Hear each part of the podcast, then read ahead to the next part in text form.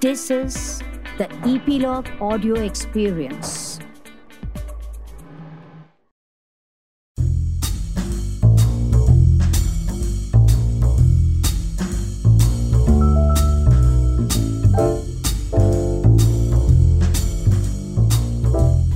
Is clearly a sophisticated art, possibly the most important art of the 20th century with a rather complex history of theory and practice, writes James Monaco in his book How to Read a Film.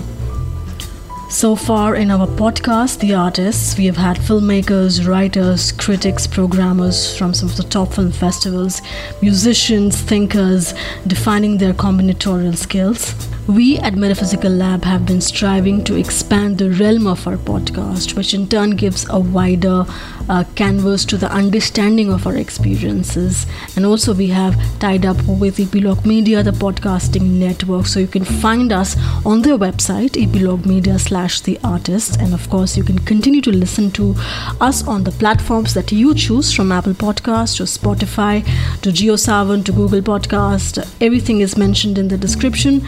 And of course, you can reach us uh, on the WhatsApp number and our email ID. I'm your host Suchita, and I'm looking forward to a wonderful journey ahead with all of you.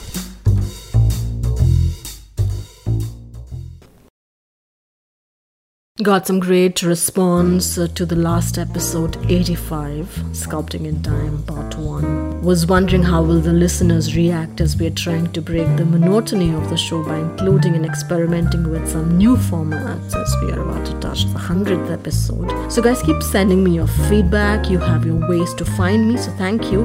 And of course, our DMs are open on Twitter and Insta handles with Metaphysical Lab. Continuing from episode 85, Sculpting in Time by the great Tarkovsky, always in search for absolute truth, always being so honest and virtuous. This is for all the cinema lovers and artists. Enjoy.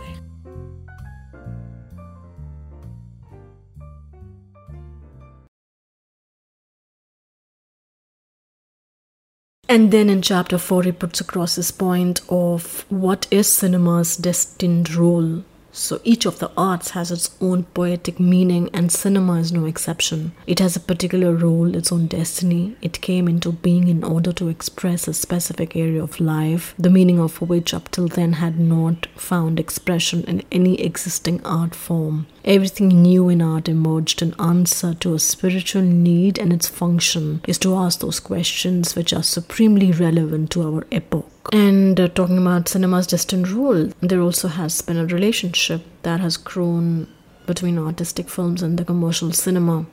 And that relationship, he says, it's not an easy one, and we all know that. The director's personality defines the pattern of his relationship with the world and limits his connection with it, and his choice of those connections only makes the world he reflects the more subjective.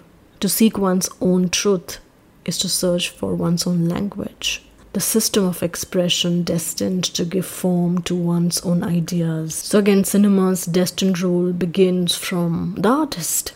What Tarkovsky puts across is that becoming an artist does not merely mean learning something, acquiring professional techniques and methods. Indeed, as someone has said, in order to write well, you have to forget about grammar. Though, of course, in order to forget it, you have to first know about it. And he goes on to quote Hermann Hesse saying, truth has to be lived and not taught. And then goes on to say that because it is a living process, artistic creation demands a capacity for direct observation of the ever changing material world which is constantly in movement. The painter, with the help of color, the writer of words, the composer of sounds, are all engaged in a relentless, grinding struggle to master the material on which their work is based. Cinema came into being as a means of recording the very movement of reality, factual, specific, within time, and unique, of reproducing again and again the moment, instant by instant, in its fluid mutability, that instant over which we find ourselves able to gain mastery by imprinting it on film. That is what determines the medium of cinema. The author's conception becomes a living human witness that can excite and hold an audience only when we are able to plunge it into the rushing current of reality which we hold fast in each tangible, concrete moment we depict, one and unique in texture as in feeling. Otherwise, the film is doomed, it will die before it's born. Tarkovsky then goes on to talk about two directors who worked with rigid, self imposed constraints to help them create a true form for the realization of their idea. Mizoguchi and Bresson, but Bresson is perhaps the only man in the cinema to have achieved the perfect fusion of the finished work with a concept theoretically formulated beforehand. I know of no other artist as consistent as he is in this respect. And thinking of Bresson, he writes that perfection is achieved only by avoiding everything that might make for conscious exaggeration apparently no more than modest, simple observation of life, a principle that has something in common with Zen art, where in our perception, precise observation of life passes paradoxically into sublime artistic imagery. Wow. And then his then he then he, he mentions Pushkin here, for whom he has a great regard, where he writes that perhaps only in Pushkin is the relationship between form and content so magical God given and organic. But Pushkin was like Mozart in that he created as he breathed without having to construct working principles. And in the poetry of film, Bresson, more than anyone else, has united theory and practice in his work with a singleness of purpose, consistently and uniformly. And then he talks about, but art must transcend as well as observe. Its role is to bring spiritual vision to bear on for the work of art carries within it an integral aesthetic and philosophical unity. It is an organism living and developing according to its own laws. Can one talk of experiment in relation to the birth of a child? It is senseless and immoral. And then he writes the most profound sentence, which is cinema is still looking for its language and is only now coming somewhere near grasping it. The cinema's progress towards self awareness has always been hampered by its equivocal position hanging between art and the factory, the original sin of its genesis in the marketplace. But I believe this is getting worse, so so I don't know what Tarkovsky would have thought about today's times. And he concludes the chapter by writing that the engineer invents machines guided by people's daily needs. He wants to make labor and thus life easier for them. However, not by bread alone. The artist could be said to extend his range in order to further communication to enable people to understand one another on the highest intellectual emotional, psychological, and philosophical level. Thus, the artist's efforts too are directed towards making life better, more perfect, making it easier for people to understand one another. Chapter 5 is about the film's image. And Tarkovsky writes here that the, the image in cinema is based on the ability to present as an observation one's own perception of an object the more closely the image corresponds to its function, the more impossible it is to constrict it within a certain intellectual formula. And he quotes a beautiful haiku by Basho, which goes like this The old pond was still, a frog jumped in the water, and a splash was heard. The old pond was still, a frog jumped in the water, and a splash was heard. And he says how simply and accurately life is observed.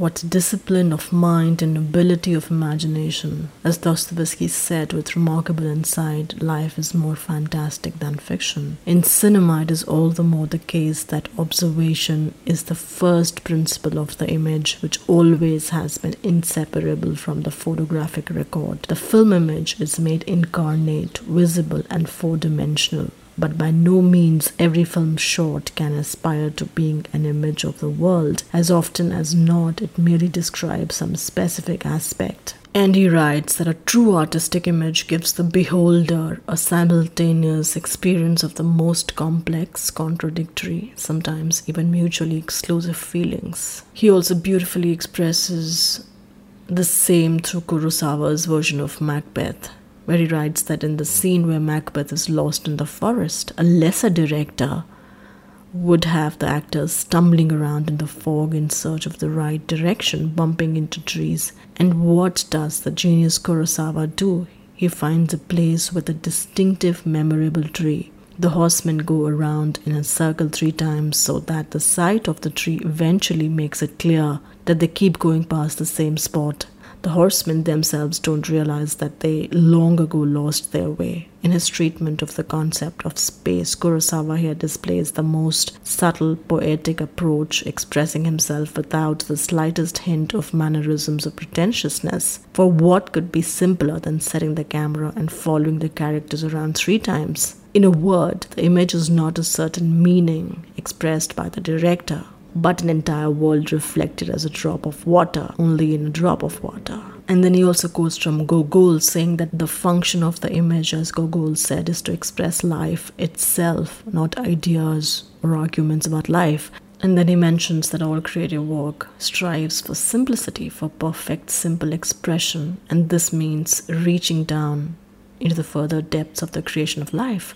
But that is the most painful part of creative work finding the shortest path between what you want to say or express and its ultimate reproduction in the finished image. The struggle for simplicity is the painful search for a form adequate to the truth you have grasped. The striving for perfection leads an artist to make spiritual discoveries, to exert the utmost moral effort. Aspiration towards the absolute is the moving force in the development of mankind. For me, the idea of realism in art is linked with that force. Art is realistic when it strives to express an ethical ideal. Realism is a striving for the truth, and truth is always beautiful. Here, the aesthetic coincides with the ethical. And then Tarkovsky talks about time, rhythm, and editing, and writes that the dominant, all powerful factor of the film image is rhythm, expressing the course of time, within the frame, and this is a, such an important and interesting chapter. And here, Tarkovsky goes on to say that the rhythm of the movement of time is already there within the frame as its sole organizing force, and it is not something that's obtained through the editing, although editing is the main formative element of the film. He emphasizes that the cinema image comes into being during the shooting and exists within the frame. During shooting, therefore, I concentrate on the course of time in the frame in order to reproduce it and record it. Editing brings together shots which are already filled with time and organizes the unified living structure inherent in the film, and the time that pulsates through the blood vessels of the film, making it alive, is of varying rhythmic pressure. And he's not very much in agreement with the idea of montage cinema and that's something that you guys should go and read. All his thought process and observations are seriously meta, and it's not something that is imposed on storytelling. And he continues to assert that editing is ultimately no more than the ideal variant of the assembly of the shots necessarily contained within the material that has been put onto the roll of film.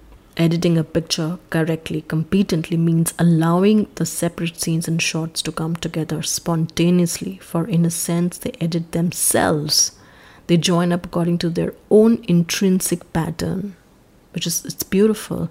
And it's simply a question of recognizing and following this pattern while joining and cutting. It is not always easy to sense the pattern of relationships the articulations between the shot moreover if the scene has been shot inexactly you will have not merely to join the pieces logically and naturally at the editing table but laboriously to seek out the basic principle of the articulation. Little by little however you will slowly find emerging and becoming clearer, the essential unity contained within the material. And then he takes us through an anecdote of editing Mirror, where everything was falling apart, and then suddenly it all came together. Tarkovsky shares that there are about 200 shots in Mirror, very few. When a film of that length usually has between 500 and 1000, the small number is due to their length because of course the length it, it, every shot was extremely long. Although the assembly of the shot is responsible for the structure of a film it does not as is generally assumed create its rhythm. The distinctive time running through the shots makes the rhythm of the picture and rhythm is determined not by the length of the edited pieces but by the pressure of the time that runs through them. Editing cannot determine rhythm Indeed, time courses through the picture despite editing rather than because of it. The course of time recorded in the frame is what the director has to catch in the pieces laid out on the editing table. Time imprinted in the frame dictates the particular editing principle, and the pieces that won't edit, that can't be properly joined, are those which record a radically different kind of time. One cannot, for instance, put actual time together with conceptual time any more than one can join water pipes of different diameter. The consistency of the time that runs through the shot, its intensity or sloppiness, could be called time pressure. Then editing can be seen as an assembly of the pieces on the basis of the time pressure within them. And it's so beautiful, and every editor, filmmaker, and artist should, should read this paragraph. And then he reiterates that rhythm in cinema is conveyed by the life of the object, visibly recorded in the frame. Just as from the quivering of a reed, you can tell what sort of current, what pressure there is in a river. In the same way, we know the movement of time from the flow of the life process reproduced in the shot. It is above all through sense of time, through rhythm, that the director reveals his individuality. Rhythm colors work with stylistic marks. It is not thought up, not composed on an arbitrary theoretical basis, but comes into being spontaneously in a film in response to the director's innate awareness of life, his search for time. It seems to me that time in a shot has to flow independently and with dignity, then ideas will find their place in it without fuss, bustle, haste. Feeling the rhythmicality of a shot is like is rather like feeling a truthful word in, in literature, an inexact word in writing, like an inexact rhythm in film destroys the veracity of the work. And he writes that you will always recognize the editing of Bergman, Bresson, Kurosawa, or Antonioni. None of them could ever be confused with anyone else because each one's perception of time, as expressed in the rhythm of his films, is always the same. And he contradicts this, but on the other hand, if you take a few Hollywood films, you feel they were all edited by the same person. In terms of editing, they're quite indistinguishable. And then he shares some of the most important lessons that he learned during the making of Mirror. He also expresses his thoughts on the color and the black and white images in cinema, and he feels that the perception of color is a physiological and psychological phenomenon to which, as a rule, nobody pays particular attention. And you have to try to neutralize colors to modify its impact on the audience. If color becomes the dominant dramatic element of the short, it means that the director and cameraman are using a painter's method to affect the audience. I don't know what Wes Anderson will have to say to this. So, I mean, you have to devise your own your own style. So he says, strangely enough, even though the world is colored, the black and white image comes closer to the psychological, naturalistic truth of art, based as it is on special properties of seeing as well as of hearing. Strangely enough, even though the world is colored, the black and white image comes closer to the psychological, naturalistic truth of art, based as it is on special properties of seeing as well as hearing. Then he talks about film actor and acting and how an actor should prepare for the role. Where should the psychological element come from? Original, unique expressiveness. That is the essential attribute of the cinema actor, for nothing less can become infectious on the screen or express the truth. For the actor to be brought to the required state of mind, the director has to empathize with the character. There is no other way of finding the right note for the performance. You cannot, for instance, go into an unknown house and start shooting a rehearsed scene. It is an unfamiliar house, inhabited by strangers, and naturally enough, it cannot help a character from a different world to express itself. The director's first, very specific task is to convey to the actor the whole truth of the state of mind that has to be achieved and he takes us through various anecdotes of his films and Bergman's films. And it's such an important chapter for not just a director, for an actor who is going out and working with different directors and how to mold themselves into the character, how to take the trust of the director. He talks about theater and cinema and stage acting and camera acting and, and a lot more. Every line is important. And then this is very interesting paragraph where he writes about Film actors must play only exact situations, what is what it may be asked. With every genre, an actor is supposed to perform differently. But then he questions the genres and asks what exactly is genre, and says they are for the mass consumers. True cinema images built upon the destruction of a genre, upon conflict with it, what is Bresson's genre? He doesn't have one. Bresson is Bresson. He's a genre in himself. Antonioni, Fellini, Bergman, Kurosawa, Dovzhenko, Vigo, Mizoguchi, each is identified with himself. The very concept of genre is as cold as the tomb. And is Chaplin comedy? No, he's Chaplin. Pure and simple, a unique phenomenon, never to be repeated. Above all, he stuns us at every moment of his screen existence with the truth of his hero's behavior. In the most absurd situation, Chaplin is completely natural, and that is why he is funny. His hero seems not to notice the world in which he lives, nor its weird logic. Chaplin is such a classic, so complete in himself that he might have died 300 years ago.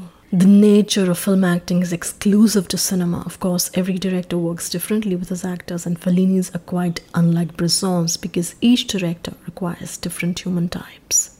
Then he shares his ideas on film music, and he says he is not he has never been in favor of using too much music in film. He writes, I don't believe film needs music at all. However, I have not yet made a film without it, though I moved in that direction in Stalker and Nostalgia. And he writes that by using music, it is possible for the director to prompt the emotions on the audience in a particular direction by widening the range of their perception of the visual image. So he's actually talking about pure cinema and it's very very tough for uh, for a director to actually adhere to a lot of his principles because the first thing a director now is asked is what is going to be the ROI on your film. So making a film independently as a pure art form can get very tough, and those who are making it are the extremely lucky guys. He mentions that Bergman is a master with sound. It is impossible to forget what he does with the lighthouse and through a glass darkly, a sound on the very brink of audibility. Bresson is brilliant in his use of sound, so is Antonioni in his trilogy. But all the same, I have a feeling that there must be other ways of working with sound, ways which would allow one to be more accurate, more true to the inner world which we try to reproduce on screen, not just authors in our world, but what lies within the world itself, what is essential to it and does not depend on us. Chapter 6 The Author in Search of an Audience is such an important chapter. It's something that we constantly ask, it's something that we constantly need to present in our presentations that who is your audience, who's your TG. And Tarkovsky so well talks about the connect of the audience and the author the director, and the artist. Art, as I said earlier, Tarkovsky writes, affects a person's emotions, not his reason. Its function is, as it were, to turn and loosen the human soul, make it receptive to good. When you see a good film, look at a painting, listen to music. The relationship between artist and audience is a two way process. By remaining faithful to himself and independent of topicality, the artist creates new perceptions and raises people's level of understanding. In its turn, a society growing awareness builds up an energy supply which will subsequently cause a new artist to be born. If we look at the greatest work of art, we see that they exist as part of nature, as part of truth, and independent of authors or audience. This kind of writing, this kind of thought process can be a food for your soul. But when you actually go out in the real world, you will have to actually fight and explain your audience. And there'll be at times that you will have to modify a lot of things to adjust to what because if somebody is paying you there, there'll be a lot of a, a lot of tiff uh, in trying to create the work the way you want. And Tarkovsky writes that an artist cannot and has no right to lower himself to some abstract standardized level for the sake of a misconstrued notion of greater accessibility and understanding. But this is the dilemma that a lot of directors uh, a lot of writers uh, a lot of um, artists might face out there in the real world and he concludes the chapter by saying that all the artist can offer the audience is to be open and candid in his combat with his material, and the audience will appreciate what our exertions mean. In chapter 7, he writes about the artist's responsibility, and for me, the artist's responsibility is to bring another perception to the world and to fulfill their own soul's calling. Cinema is one art form where the author can see himself as the creator of an unconditional reality, quite literally of his own world. A film is an emotional reality, and that is how the audience receives it as a second reality. In this respect, he says that I classify cinema and music among the immediate art forms since they need no mediating language, and this fundamental determining factor marks the kinship between music and cinema, and for the same reason distances cinema from literature, where everything is expressed by means of language, by a system of signs, of hieroglyphics, and the literary work can only be received through symbols, through concept. That is what words are, but cinema, like music, allows for an utterly direct, emotional, sensuous perception of the work. And then Tarkovsky writes such an important paragraph that says that since art is an expression of aspirations and hopes, it has an immensely important part to play in the moral development of society, or at any rate, that is what it is called to do. If it fails, it can only mean that something is wrong with society. And he writes an important line here that sincerity, truthfulness, and clean hands are the virtues demanded of him or her as an artist. He also underlines the fact that art must carry man's craving for the ideal, must be an expression of his reaching out towards it. That art must give man hope and faith. Art symbolizes the meaning of our existence. Why are you living? What is it that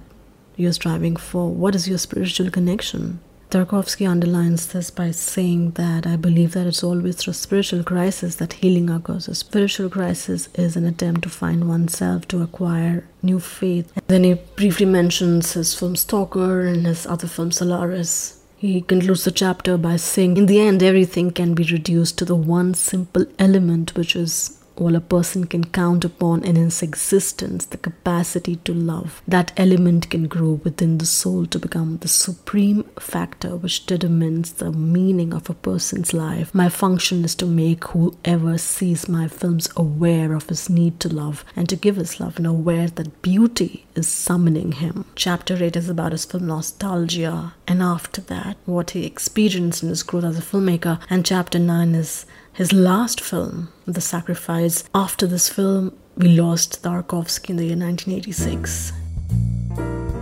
This amazing quote that I absolutely love if it comes, let it. If it goes, let it.